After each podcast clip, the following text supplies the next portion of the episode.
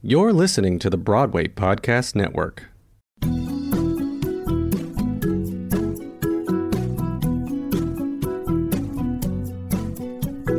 Hey everyone, and welcome back to Page to Stage. A conversation with theater makers. We're your hosts. That's Brian. That's Mary. To put it simply, we're both theater nerds. So let's pull back the curtain and get a glimpse at the artist's process while creating their art.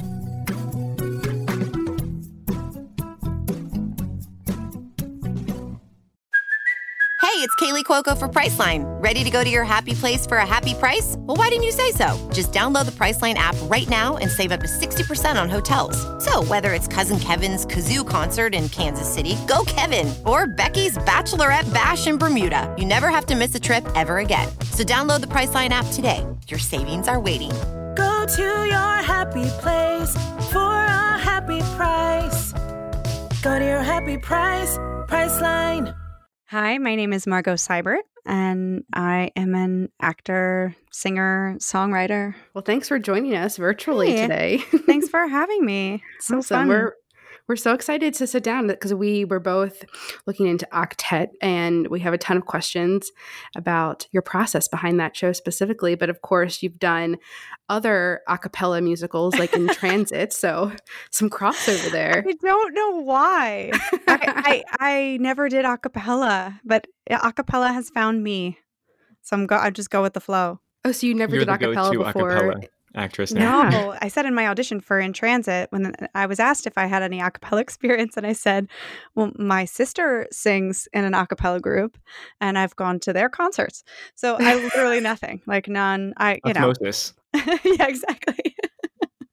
And I'm really intrigued by your degree in international relations. Ah, yes. I grew up singing. I grew up acting. I, I I loved it, like many of us do. But it was also like, is this going to be what I do when I grow up? I'm not sure. I never want to stop doing it, but maybe there's something else out there that I would be really good at, and and a, a conservatory program or something like that just didn't quite feel right to me. So I had a love of language and travel, and um, and so AU had a has a fantastic international relations program, and I actually went in to study peace and conflict resolution um, in the Middle East, and took some Arabic and took a bunch of classes there, and then was like. This feels slightly depressing, so I changed to um, international business um, at AU. The program was fantastic, and uh, they allowed me to perform the entire time. So um, that was a really that was they were very flexible, and I really appreciated that. So I studied abroad and got my degree and graduated a little early, and then I was like, I'll do theater. what made you pivot? Let's see. I was pretty driven to see, really to try to find out if I could make a living as a performer.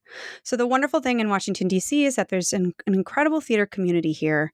And um, I started swinging shows. I started understudying shows while I was still in college to kind of see what that would be like, you know, while balancing retail jobs and nannying jobs and um, just to make sure that I could really do it and get hired and uh, pay my rent. And so it was from a very like practical standpoint.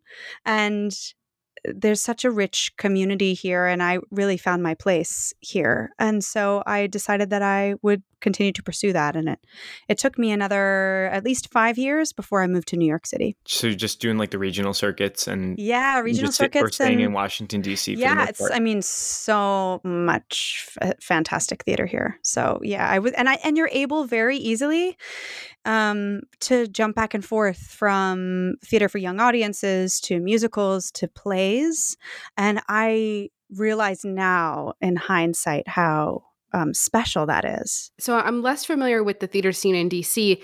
Is there a strong new works effort in DC as far as theater goes? You know, I can't totally answer that only because when I was coming up, I didn't like start in new works. Um, but I'm I know there are a ton of young theater companies or theater companies that are um, and there's a lot of i think there's a lot of new work development actually at signature theater as well um, so there that definitely is present here and i think it has only grown since i was up a part of the community. Um, I'm here right now. If the theater was going on, I could just uh, go explore. Looking at your your resume and, and the credits and everything, you've done a lot of what looks like to be a lot of new work in in the recent years. And I and I'm I'm sure Brian is too, but I am a hu- I love new work. There's just something Yeah. about it that is just Yeah. so exciting to me. And you know, just uh, it is kind of the reason why we started this podcast is just because we're so fascinated by the process behind behind that and all the pieces that it takes and so i'm curious with with your experience as what you know your first let's talk about i guess maybe what, like your earlier in your early career of what you were doing with new works and how those experiences kind of built on each other if that that, that makes sense yeah, so then when you yeah. the next project like what were you taking with you Yeah, that's a great question. I actually realize now that we're starting about the be- talking about the beginning of my experience with new work. It actually did start down here at Signature Theater.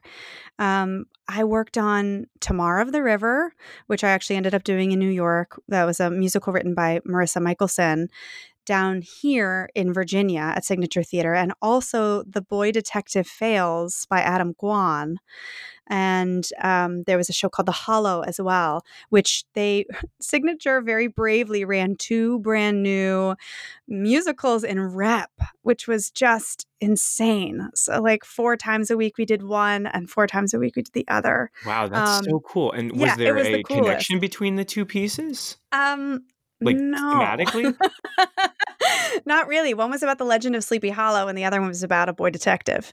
Wow. Um, so that and that was where I met Adam Gwon, and I I feel like that my experiences there were my first in really um, getting immersed in like the process of new work, the changes that happen, the development, the discussions, um, which I it was unfamiliar and is also very like it keeps you on your toes. And then I kind of fell in love with that. And then when I got to New York, I ended up some I, I fell into um, the NYU Graduate Music Theater Writing Program, not as a student, but as a performer.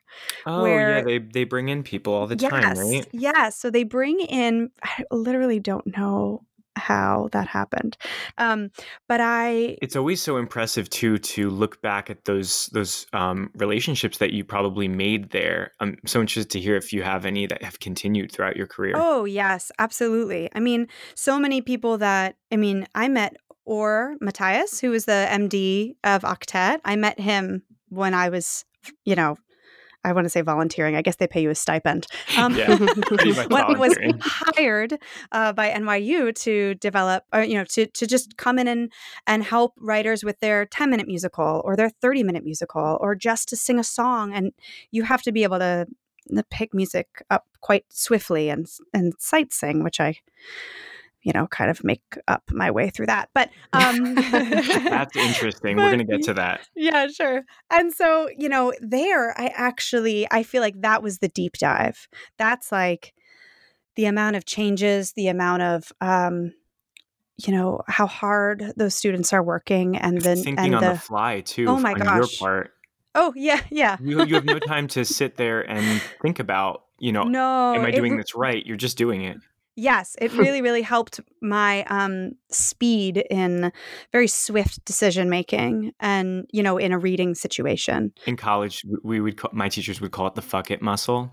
Yeah, Like, fuck it, just just do it. it's That's very amazing. strong these days. It's very strong. It's like, okay, give me the script. Let's just do it and let's just see what happens. And, you know, I've found the most freedom, a lot of freedom in that. Your Broadway debut was Rocky, right? Mhm. Did you start um, in Rocky in any developmental stages? No. So wow. I knew I knew no one. it really is one of those stories that uh, you don't hear very often anymore. Uh, I feel very very fortunate, but I didn't know anybody artistically connected to the piece. Um, I auditioned. I got a call from my agents that there was this musical happening that sounded like a terrible idea, and um, and I was like, I've never seen the movie of Rocky. I know nothing about it. Um, sure, I'll go. And uh, and so the music was so beautiful and the scenes were so stunning. um, I actually just kind of it it found me and it worked. I, I I think that the artistic team was just as surprised. I think they kept going, who is this person and where did she come from? I had mostly been doing um mostly been doing work outside of the city, mostly like hopping around regionally and a f- very few things in New York um before that. And I also my young one of my younger sisters had died in a car crash very suddenly bef- like right a- right before I went into auditions for that show.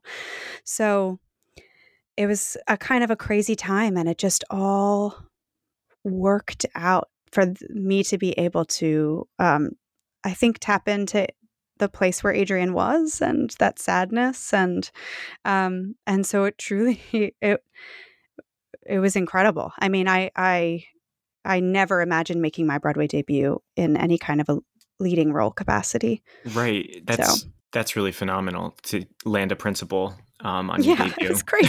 It's crazy. I mean, I mean, the first the the day that we had presentations, um, you know, set and costumes and everything. I mean, I, I went to the bathroom and I just I cried. I just like shut myself in the stall because I was so overwhelmed and full of joy and just like you know was used to like scrappy theater which is also phenomenal but this was Yeah. not that and um and it was really it was really incredible i'm very very thankful that um so many people agreed to take a chance on somebody that they didn't know Speaking of taking chances, I'm wondering. Mhm. Um, so an a cappella musical, right? In Transit was the first a cappella musical to hit Broadway. yes Can you connect the dots from Rocky to In Transit for how you became involved in that process? And ah, because that's uh, you know when your a cappella career took off, it seems. Oh my god.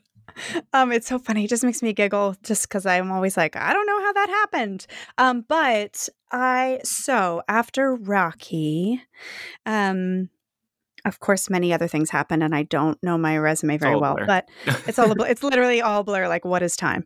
Um, but I in 2015 did um, a brand new production uh, of Ever After at Paper Mill Playhouse Mhm. with Kathleen Marshall. So, um, and I got to play the lead Danielle in that. It was like one of the movie, one of my like most beloved '90s movies Oh, such a my good childhood. movie. Oh my god, it's still such a good movie. Um, so I worked on that with Kathleen Marshall, and Kathleen Marshall directed In Transit. So Kathleen is like one of the most loyal directors I've ever worked with. Um, she really uh, values relationships. And I, if that feels more and more rare, but she, when she finds somebody that she enjoys working with, it's like you've you have a mutual trust there, and especially a mutual trust in new work, um, which can be so trying. So, um, Ever After was a blast. I actually met my husband doing that show. So Oh Aw. my Total- god. total success. And then um and then Kathleen asked me to come in and audition for In Transit in uh 2016.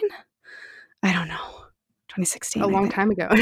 Yeah, yeah, right. So when you were asked to come into audition, what were some of the things that kind of ran through your mind as far as like how do you prepare for such a thing? Like were, were you given instructions on on materials to prepare at that point? Yeah, what was the rehearsal? I'm sorry, the um the audition process like? That's a for yeah, great question. musical? I'm trying to remember. So I'm mostly sure they were navigating that too. Yeah, yeah, for sure. I mean, that musical had been kicking for about 10 years, I think, at least. Um, and they had done a production of it at 59 East 59. And so, and I had also not been a part of that in any other iteration than when it went to Broadway. So, um, I mo- I sang, I think I sang something from my book. I think I sang something from the last five years that I had just done. One of my Um, favorites. yeah. I was like, I know this, and um, and that was for the team, and all uh, because it was uh, a, a team of five writers and That was probably like such a tricky balance too. Yes, totally. But but also very amenable to change because they had grown with the piece and were ready to, you know, do the version of In Transit for um for 2016, you know, and not re- necessarily keep things that they were really um nothing was really uh, particularly precious to the writing team, which is so amazing, so amazing. So I and I also um Deke Sharon, who who was the arranger of all the vocals, and he did all the Pitch Perfect movies. So that was another element of like, okay, can we can we create instrumentation with our voices? Um, Rick Hip Flores was the music director, so we did do a bunch of um, within the audition. We did like the building of chords and kind of like what you do, you know, when you're auditioning for a chamber choir or some kind of a cappella group. Like, can you hold your part? can you hold your part? How pure are you on pitch? And I really, really think that the relationship that I had already previously cultivated with Kathleen went very, very far in that process as well. Were there any differences in auditioning for Octet versus In Transit since they were both a cappella musicals? Uh, um, yes. Well, I didn't audition for Octet. um, I, so Dave and I have known each other like tangentially in the community for a while, and he had been a fan of, um, the piece that I did, Tamar of the River, um, which was with Prospect Theater Company. And he had heard me sing, I think, quite a bit. And so, I mean, the guy is a genius. I'm gonna Yes. say it because I mean Yes. it. And um, he's a genius, and he was like, "Yeah, I would like your voice on this." So he invited me to come to a workshop of Octet, which was the start of my experience with Octet. So, so auditioning was a, a di- very different experience. The um, differences between the two, it's a different kind of a cappella in the sense that in transit was very pitch perfect forward. We never stopped singing. We sang from moment one to the last moment of the show. we changed backstage while we changed clothing. We, when we were grabbing props, I mean, sometimes you would give your measure over to somebody else who had one measure off so you could take a sip of water before you started singing again. Um, and we were mimicking all sorts of sounds. And, you know, here I'm a bass and here I'm more of a trumpet. And so it was like vocal acrobatics. I can't I can't believe that you just said that you were doing it even off stage, like while changing. So It's like when does your voice get a break? I mean, wow. It didn't. It got it, all, our voices got a break when they gave out, and we went out of the show, and our understudies came in, and then we repaired and went back in. Um, it was it was yeah. The I think everybody who worked on uh, that show was like that was the ultimate vocal marathon for sure. Um, very Were- very difficult to maintain. Any um I mean, I don't know if as a company this was decided or if you took this on individually, but were there any specific warm-ups that you were doing to Mm. kind of, you know, prevent any specific damage to the vocal cords? I know that they hired a um, kind of like a vocal liaison who came in a couple times and be, was like, watch out for this and watch out for this. I don't think that anybody could really foresee the kind of wear and tear uh, that would happen. You know, like, because with an show week, you're always like, sure, it'll be fine Right. and um, everyone will be fine. And then you find out that it's much harder. So, warm ups, I think it was kind of up to, I mean, they hired an incredible group of professionals who knew their voices very well. And so, there was a ton of vocal rest that went on. There was a ton of very specific eating that was going on, very specific working out, PT. Um, yeah, we were in it. And, And do you, and, uh, do Yeah. you think that it informed like or changed your process as a performer if you know if you're comparing it to a non a cappella musical or production that you've been a part of did any of those habits that you created or any of those rituals that you were a part of to help you in in transit and, in octet do you think any of those kind of became part of you Sure. I mean, I think that there's probably nothing more intimate than a cappella singing. um, in the sense that there there is no one to lean on but each other. It's not like you know I can run down and talk to the conductor and just say like, "Hey, I'm feeling like this," and like, can we just take this, or is there like, yeah, pump it up, or like I have to lay back a little bit, and um, because both in in transit and in octet we wore in ears um, so we had basically everyone's voices panned in one of our ears was it specifically mixed for vocal parts that may help you hear your harmonies it was mixed to your request Mm, which was a very long process of like cultivating exactly what that was. But it would be like, hey, I can't hear. Like usually, I was singing with Erin Mackey because she was, you know, first soprano and I was second.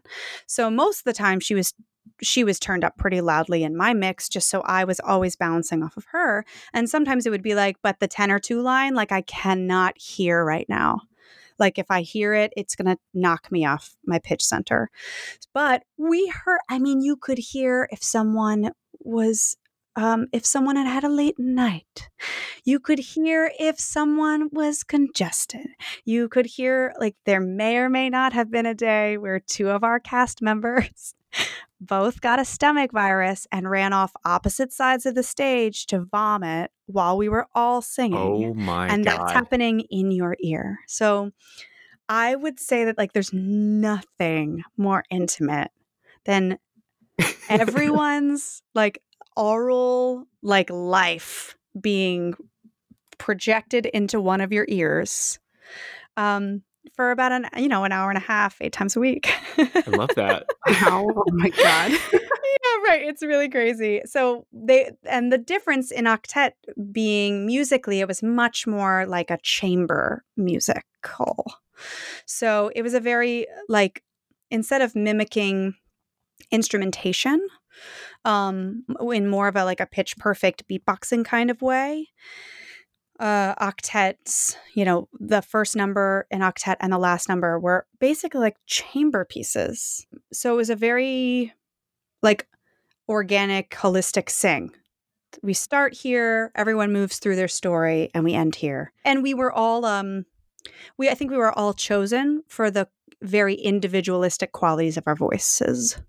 that's really interesting to think about in terms of mixing and how that's probably playing a really huge um, part in the overall sound of the show. But then, especially in octet, you guys break off into your own moments uh, and become those like singular parts aside from the group. Also, I just want to congratulate your whole ensemble in getting the special Drama Desk Award. So cool, right? So And also eight in total, eight Drama Desk Awards, right? Yeah, Nominations, yeah. nominations. Nom- nominations, correct? Yeah. Nominations, they, yeah. they they got the award. we got I was like, wait, wait, we already got it? How did Um, you find this out? Oh, I, mean, I honestly think like Instagram, and then they did send us a they did send us a very very nice email. I mean, it's been Octet's been receiving a lot of recognition at the Lucille Lortels. I believe we just won for best musical, and Kuhoo uh, Verma won like best supporting actress, and our director Annie Tippe won, and um and we'll I think also the Drama League we have nominations, and then the Drama Desk. So I'm like, we're so thrilled as a family. Like we we are only super bummed that we can't be together going to any of these events. Right. There's that, and it's also you guys closed like almost a year ago now, right? Yeah, So it's yeah. it's so strange that you know the way that this award circuit works. totally. Did you guys always think of your family and your company as this big ensemble? Was that really part of the rehearsal process for Octet? That's a great question. I think that that actually, I think the the family part of it came as a result of working so hard to um to be able to sing that music because in the workshop so not all of the music had been written yet um, there had been two workshops. I was only part of the second workshop of Octet. And it, I mean, talk about like the most intimidating thing. I mean, again, as I said, I hinted to earlier, I'm I'm a sight singer. I'm a sight singer, and but sometimes I go with what I think should be on the page and not exactly what's on the page. I don't have any music theory, and I was in that room with an incredibly talented group of people. I would say at least half of which have like a deep music theory, and that seemed very helpful. Um, and so it was good for them. yeah, good for them. good for them. And uh and so I honestly felt like in that first workshop, and I don't mean this in any kind of negative way, it was a bit every person for themselves. in the sense that my part is so difficult and your part is so difficult. And when we put the two of them together, it's literally like what on earth is happening? That we would I mean, we would be rehearsing. I would rehearse, come home after the um, after rehearsal for the workshop, and rehearse for an additional four hours. I mean, just and we didn't have um we didn't know how we were going to get our pitches at that point so we were still being guided by our music director or he was occasionally accompanying us but i mean dave's dave's writing is not easy it's beautiful. And that's what makes it so incredible. But it was not an easy learn. and how long did you guys have as far as like the rehearsal development process goes? Oh, well, I think that so the workshop was like two weeks. But then when we were at Signature, I want to say we had like something ridiculous four weeks. Yeah, uh, I, I want to say, I mean, if it wasn't four weeks, it felt like four weeks, but it could not have been more than five. I'm almost positive it was it was four. So we had one week that they tacked on before the show began, a few weeks before the sh- before rehearsals began, where we got together and tried to review what we had done in the workshop based on memory. based on what was yeah, based on memory, memory and what was still there, and then like, I mean, we had um Or and Simone on our music team, and they sent us like an individual track for every single number, for every single part. So the idea was that we had so little time to really learn this music, let alone put it on our feet and be able to sing and and and then move at all while doing it that it was almost imperative. We had a chat very early on in rehearsal that said basically you need to be off book by like a Yesterday. week a week yeah by, by yeah like we know we don't have all the we still didn't have all the music written or Dave didn't have all the music in yet so I know we're starting rehearsals, but like you should be off book. So it was um it was very hard. It was very hard and and that is like where the family I think truly began. It's like this ex- very unique experience that a very select group of people are in, so that kind of just like draws you together as a unit yes. into a family. And like and like if I don't have this book in front of me, how on earth am I finding my note? Okay. So my note is your note 3 measures before, but a half step half step up, you know?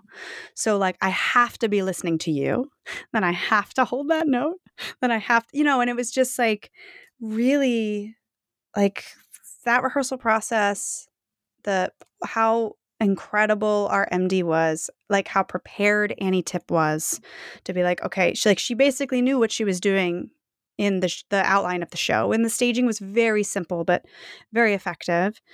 And like Dave knew what he wanted, you know. I mean, he didn't really do a ton of rewriting. He did, like, in terms of never mind, not that number. Here's a different number, you know? Everybody was just working as hard as they possibly could. And you guys were on stage the whole time? Uh, yes. Not only are you focusing on, you know, just like the music in general and like making sure that your part is going well, but I, mm-hmm. I feel like there's definitely this other sense of focus that you need, or this muscle, this focus muscle that you're flexing the whole time, uh, truly just to get to the end, I'm sure, but to be in the moment and to be with that, you know, that group. And that's so present in the story mm. of the mm. show itself. So I'm wondering how that might have affected your process, you know, while you're on stage and, and I guess preparing too, and like keeping that that same focus eight times a week. Yeah. Yeah, that's a great question. I really think that what I enjoyed so much about Octet was that like you you always felt like you were part of the unit. You always I mean it was 8 people singing 8 different parts. So everybody is essential. And like and it's really to mess everything up if if somebody goes out, you know? Um and so to that and and I also loved that everybody got a moment of individual sharing. So it was this wonderful thing where, you know, we're a unit, we come out, we sing, we tell our story and we move right back to be that support system. And and I think because the music was so hard because uh, it was so much fun to sing together. And because we had to be so supportive, I mean, the only time when you weren't singing backup is when you're singing your solo number. There, there was no time to kind of like zone out, you know? And so you just feel so well used. um, so important and and like everyone is depending on me and i'm depending on everyone else. So it's it was such a it's such like a i don't know such a team such a team to do a show like that.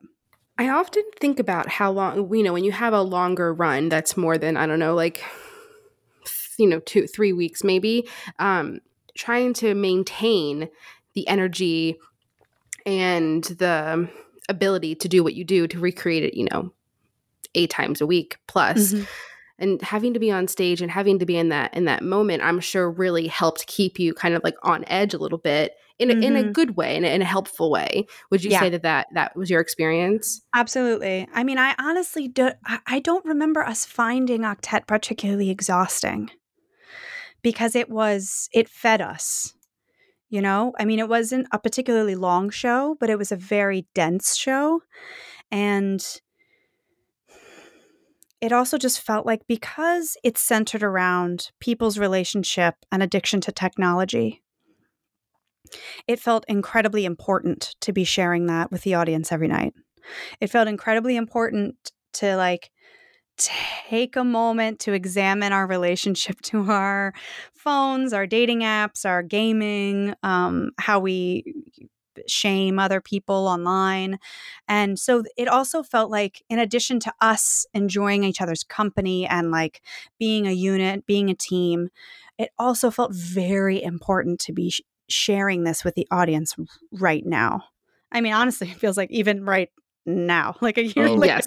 yeah. I was thinking the same thing, honestly. It'd be I'm like- totally crazy if you guys did like a virtual version of this, because that would be on like another meta level. that would be so meta. I wouldn't put it past anyone. I'm I'm I'm sure things are in development, but I think that that was like another element of it was that like people left that show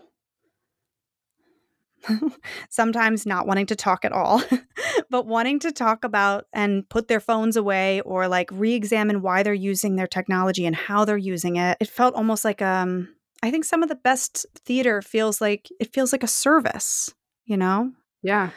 Um as well. if you take your experience in Octet and like that ensemble unit and family that you guys created, if you take that back and put it next to your experience with In Transit, would you change anything about your experience in In Transit or would you maybe um, approach the work differently? Well, I think that inherently in Broadway, the stakes feel much higher because more money is on the line. That's like, it is what it is. And so, like, whether you like it or not, there's a different pressure to putting a brand new musical up at Signature.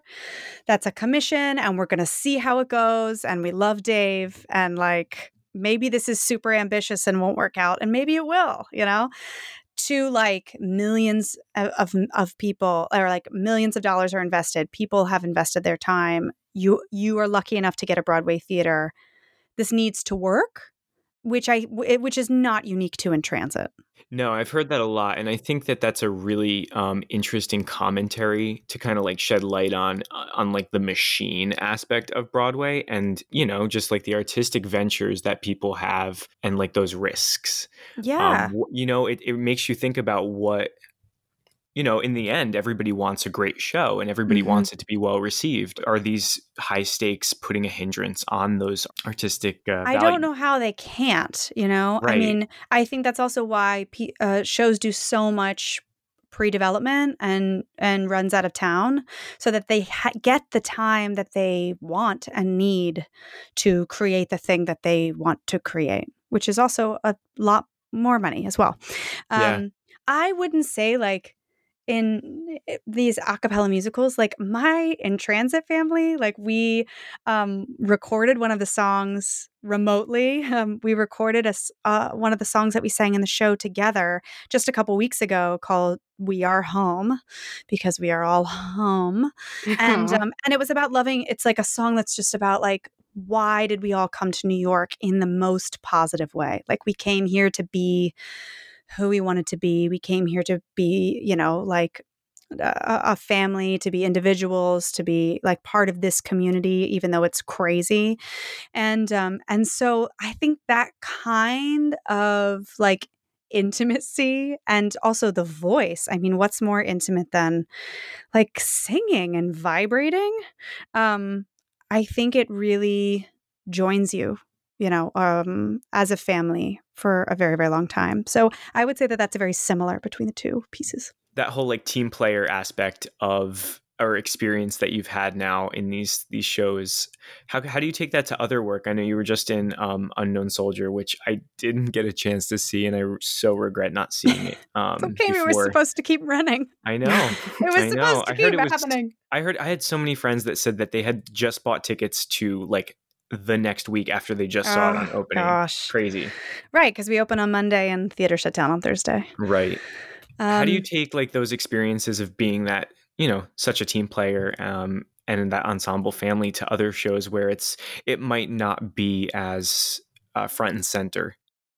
Yeah, I mean, I, in some ways, it, there's a relief to it. like, my hitting this note or not hitting this note is not going to create a domino effect and ruin the show. Um, so it's just a different experience. Like, that obviously we had. We created a family. It was a brand new work. We made so many changes. Um, there were rewrites up until the very the, up until we opened, which I loved, and everybody's working. You know, um, Trip Cullman and Danny Goldstein, and getting to sing Michael's music. I, it was it was great. It's just a different kind of. It's a, everybody um, in that show also was very much in their own story. Um, most of my text was sent via email or telephone so it was actually quite an isolating show in that in that way so you know that's what i love about theater you know the couple seasons ago i was doing like a four a four hander at play, playwrights horizons and thanksgiving play and then you can do an eight person a cappella musical Yeah. signature so it's like i love the variety i mean i'm like keep it coming i love it so much Did you notice if there was a difference in preparation and process when you were leading a company versus working in an ensemble? And you know, and you, I know you just talked about having like you know there wasn't a lot of pressure to be you know hitting the right pitch at the exact moment that everyone else was. But is there other types of maybe non-vocal or non-physical things that go through your mind when you're having to prepare in a principal role?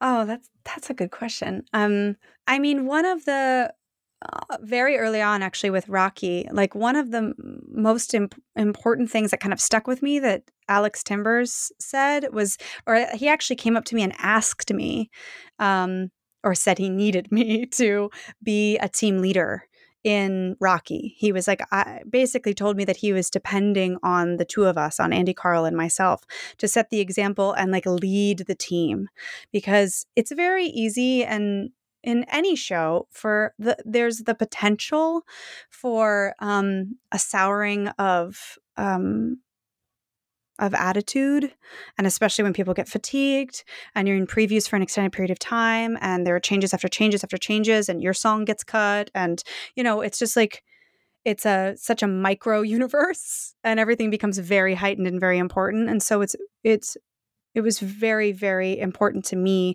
that i took that advice with me through especially anytime i'm leading um a cast is that like it has to it has to I don't I was going to say it has to start with me, but that's not necessarily true. I it I have to be a very important part of like keeping the team positive and not complaining to everybody if I'm having a hard time or like really using the right moment, especially with new work when you're asking for changes or like there's something that's really been bugging you or something that you think we could make clearer. It's all about like being a good example and taking knowing that you know your cast and your team is watching your conduct. I'm sure timing is everything. oh my gosh. And that, that, that only also comes with like experience and being like, yep, shouldn't have asked for that change today. Um, or like, you know, or like, let me just put, put it off another week and like, let's see how it goes. And maybe it'll actually trusting the preview process and knowing that like, man, the audience is going to know that this is a problem, you know? and if they don't, maybe you're stuck that way for a couple months. But, um, but anyway, I would say that that is, a, I guess, a difference. It, it wasn't that in Octet I felt like, ah, whatever. We're, it was a different kind of team. It was like we were all equals and we were all like running at the same speed, you know? We all have to be like equal parts. And sometimes in the hierarchy of casts, it's really important that, like, of course, that you have an incredible leader, you know? And hopefully that's the artistic team. but I think it also really um, helps if it's your principal actors as well.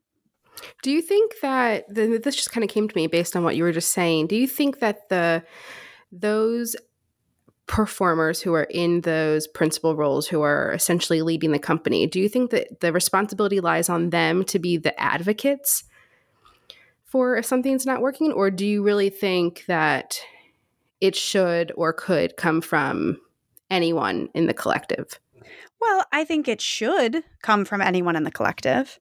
Um, but I don't always know that that is how it has worked up to this point. I've heard that from some actors too. They'll they'll say that they look to, you know, the the leading players or the leading players will feel like they have this responsibility to the rest of the cast to be that advocate um, in previews and you know I also think it depends on what you're advocating for. Because when you first said advocate, like an advocating, I was like a hundred percent yes. Like if there is an issue with rehearsal hours, and I know this is all like equity deputy stuff as well, but if there's anything where it's going to be easier if I take it to general management, if it's going to be easier if it's coming out of my mouth, then I definitely feel like I have I have that responsibility because I have the privilege of being in the position that I'm in. And you right. always have to pick your battles, like you for said. Sure, for sure. If people are like, uh, honestly, I feel like most of, in terms of advocating for stuff that's not necessarily like um, monetary or like um, whatever, is is kind of just sensing, being sensitive to the morale of the team. Um, and I think like we have to do what we can do t- to make people feel safe and protected and keep morale up. Because when all is said and done, like everybody's going to leave and we're just going to have to run the show. You know, like everybody, yep. everybody leaves us. And then it doesn't matter like what the um, you know the amazing work of the choreographer it's us and we have to be able to run as a team and so yes i would say like if somebody's having a very specific issue with a line of theirs, like that's their work. But if I can help advocate for the team and for morale, I think it's essential. Hmm. What is your favorite part of developing new work? And you know, what do you look forward to most when we can develop work again? oh, that's so sad and happy um, at the same time. I I love, and, and again, it has only come with being familiar with the unknown. But I, I love the changes that occur during previews. I love the rewrites. I love. I mean, I did a, I did a play at Rattlestick a few years ago called "The Undeniable Sound of Right Now," written by Laura Eason, and and she is incredible. And she gave us a 40 page rewrite one day in, in previews. I mean, obviously it was 40 pages because something, you know, tracked through the 40 pages. And most of it was my journey. And it was incredibly terrifying. We spent the entire dinner break trying to memorize the new lines. And, and like, I find that thrilling because I've really become okay with not being perfect and and not actually trying to strive for that at all and finding so much flexibility and excitement and fulfillment in um, the the playing, you know, and like trying to get there maybe. I actually have found that at least in the a lot of the new work experiences that I've had, the changes have often come from discussions with the writers themselves. So often instead of being completely like thrown off guard by something that is coming my way it's usually like oh my gosh this is this is exactly what i've been needing and therefore informs this in a way that i feel i feel um you feel heard yes heard and like also like a part of me is now in this script like yeah that's the best that's me and that's and i think coolest. that's really good writing yeah I like to think so.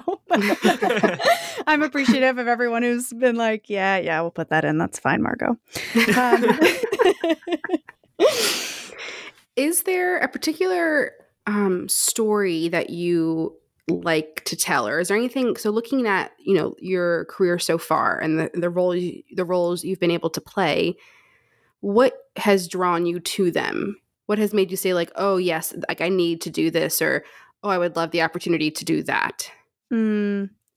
Well, I th- that's a great question. I think that I've also grown to trust that roles come my way for very specific reasons at specific times and i think that that that actually excites me a lot i don't always know i actually often um or actually more often now i'll go like this isn't this is the wrong part for me you know this is wrong. I'm not supposed to play. Um, speaking of that, the show at uh, Playwrights Horizons, I I played a, a woman named Alicia, not in this, not in uh, Unknown Soldier, but in the Thanksgiving play. I played uh, like a, a, white girl who is pat, trying to pass as a Native American who worked at Disney World, who only talked about how beautiful she thought she was, and um, was you know for lack of a better term, like a bit airheady. and I read the script and I was like, nope, there's no way. That's not who I am. Nope. Um, I don't think I should audition. And they were like, well, that's the role they want to see you for. And, uh, and like, it just, it just happened. And it was all of a sudden like, oh, Alicia's my next journey. Okay, why? Like, how? And I have found that to be more true now that I don't always set out to often I don't set out to find the thing or go like, "Oh, this is happening next up in this season. I want to play this." Because somehow the universe or whatever's going on knows better and just presents to me the next the next journey, the next um you know, like Ellen who I was just playing was like an OBGYN who was, you know, accidentally pregnant and trying to deal with whether or not she was going to keep the baby and like searching through her family's history and like um, was really incredible. A lot of these, a lot of these characters that come my way are eh, are very flawed, and I and very real, and I love that. So I think that that is more of what I'm doing these days is like accepting the role that presents itself and figuring out like why now what do i why is it important for me to say these words right now and like how can i serve that up to the best of my ability for somebody who's out there who needs to hear this story right now. Right. And then you're kind of almost like learning a little bit about yourself through that process too 100%, i'm sure. 100% because i think otherwise it would be quite boring. Yeah. like I have to learn something about like a little bit more about life this way and and I think that's why I don't know why I'm so draw have always been drawn to this career is like the dealing in empathy and understanding like why on earth would this woman make these decisions? I mean octet is like a prime example. Um jessica like has done something horrific and it's been captured online.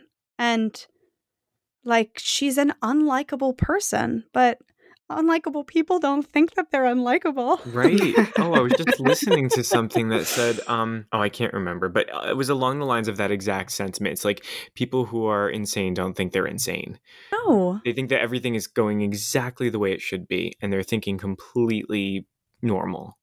Right. And then sometimes you have a terrible, horrible, no good day that gets called online so or you have you know you have a you have a slight mental break so like You know. uh, that you know like you do so i just uh, that is what is that empathy building is like it's is the thing you know and understanding why we make the decisions why i make the decisions i make why you make the decisions you make Is there anything? I mean, we're in this we're in this crazy time. I mean, there's no hiding it. But I'm Mhm. Really curious talking to various theater makers what they envision for our industry moving forward and how they as an, the individual in the industry are kind of taking control over the story that they're telling if that makes sense so i'm curious as to Mm. what you envision for for i guess the industry and also for your part in it as we kind of come out of this I mean, I wish I had an answer. I feel like this is going to last longer for us than we want it to. Um, as theater makers specifically, because I think even once we reopen and people are protecting themselves, I think that still the there won't be peace of mind to share a crowded space. I do think that theater will be incredibly inventive and figure out ways to social distance and to remotely still get the like theater out there. I mean, like Playwrights has put together like an amazing podcast um, and many and like many seasons are going um full fully audio for you know williamstown and whatever. I know everybody wants to do what we were doing and i know that the moment we're allowed to we will but i think the real challenge will be like how do we how do we find our audiences? How do we engage our audiences in a in a safe way. And i was just talking to a friend on the phone it's like we haven't really felt compelled to like do online readings and like try to make theater for the sake of making theater right now online. It's been more of like you know what? I am going to take this full pause. I'm going to take this full pause and I'm going to figure out like what of those projects that were maybe on my plate or thought I wanted to do like are really going to fill me up. And maybe none of them will. Maybe all I need to do right now is like rest and repair and be safe. which is very important as well. Yes, I, I yes. do know people who have jumped on the on the you know virtual readings, people who are still developing things or continuing Yeah. with the development that was happening pre COVID. But there's also there's it's so important to to use the time however you need it to. And however it's Yes. going to best suit you in the moment, and that can change. I mean, we've been. I mean, for I was like. Right, like I was, I was writing a piece before. I'm, I've, I've been able to finish some music that I had already started, and will probably release soon. But like, I haven't been able to start anything new, and like, I'm just have to be fine with that. You know, like that's all right. Eventually, it will feel right to make something brand new again. But May eighth is not the day. This is a great segue into what has become now a nostalgic question, which we always ask our guests as a final question. Mm-hmm. What was the last great piece of theater that you saw? You were even in a show, so you probably didn't see anything for quite a while. I know. I didn't see anything for a long time. Okay, there's two. One is I went to like I guess maybe the National Theater replaying like their whatever there's like Fathom events Yeah. to see Fleabag. Oh, yeah. I saw that too. It was great. Ugh. And I just to see like Phoebe Waller-Bridge do her thing and how little she was how incredible she was as a storyteller without really moving around and like sitting on a stool the whole time. So that was incredible to me. And especially to see then how that translated into a television show um, was like super exciting. It like really got my like, oh, theater, theater can be anything, you know, like, like got very excited. Um, I also saw a piece called The Infinite Hotel. Oh my god, me too. Oh my You god, saw my it? my teacher was in that. Um, that I think did I ever use that as a, a when people ask us what was the last great piece of theater, Mary? Did I ever mention that? No, I don't think so. Did you you saw it last year at the um what festival was that? I know. What's the, festival called? Ooh, I can't remember, but it was um in Brooklyn. Was it in Brooklyn? Yes, it Yeah. was. Um, it was so good. Oh, I'll let you take this. This it was so good though. I talked Well- about this for for months after Let me see if it says prototype. I just looked it up on my phone. festival. Yeah, the yep. prototype festival. So I had uh, somebody that I knew who's who was a part of it. The, her, her husband worked on it, and I, I, I kind of blew my mind in the sense that you're like, oh, this could be what theater also is, which is like a highly choreographed, in the moment, multi-camera um, piece of theater that is being shot and then is made into a movie at the same time with an audience being It was like a sound stage. yeah Uh, at the same time of uh, I was upstairs, like they had like I a was balcony. upstairs too. So you And so you were basically able have headphones where you Yeah, can it's like hear all of the view. audio. It's Yeah. really, really incredible. And if you were down on the floor, then you were like an you were moved around, or sometimes you were were you ever an extra? You were like in crowd scenes.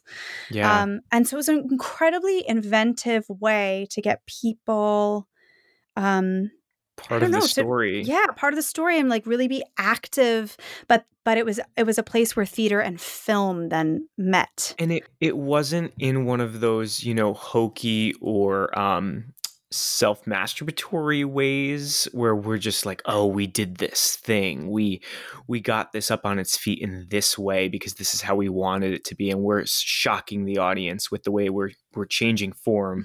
Yeah. Um it was really it, it lent itself to the story so.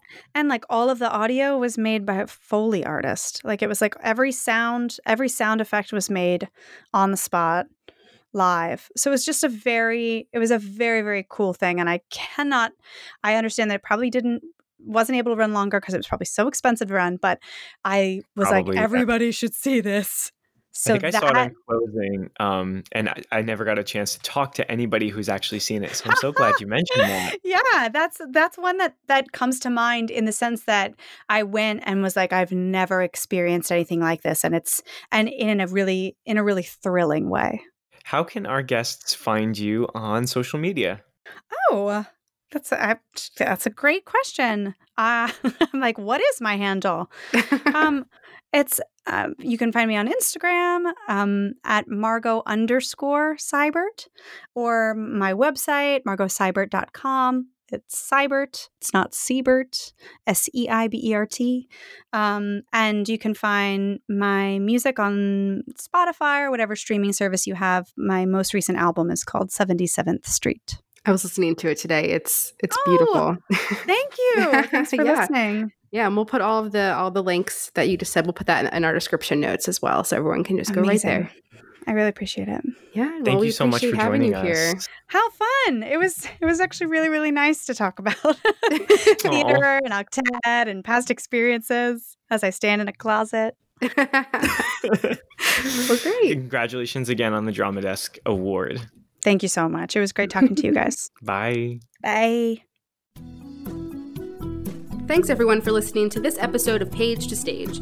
To keep up with us, you can find us on Instagram and Facebook at Page to Stage Podcast. And if you're enjoying these conversations, we would really appreciate it if you could take a couple minutes to rate and review us wherever you're listening to this podcast.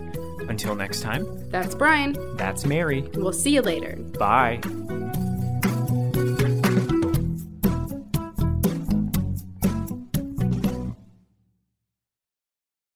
Hey, it's Leslie Odom Jr. here on the Broadway Podcast Network to tell you about the Rise Theater Directory, a program of Maestra Music. Rise is a national online resource designed to connect and empower backstage and administrative and creative theater professionals from underrepresented backgrounds.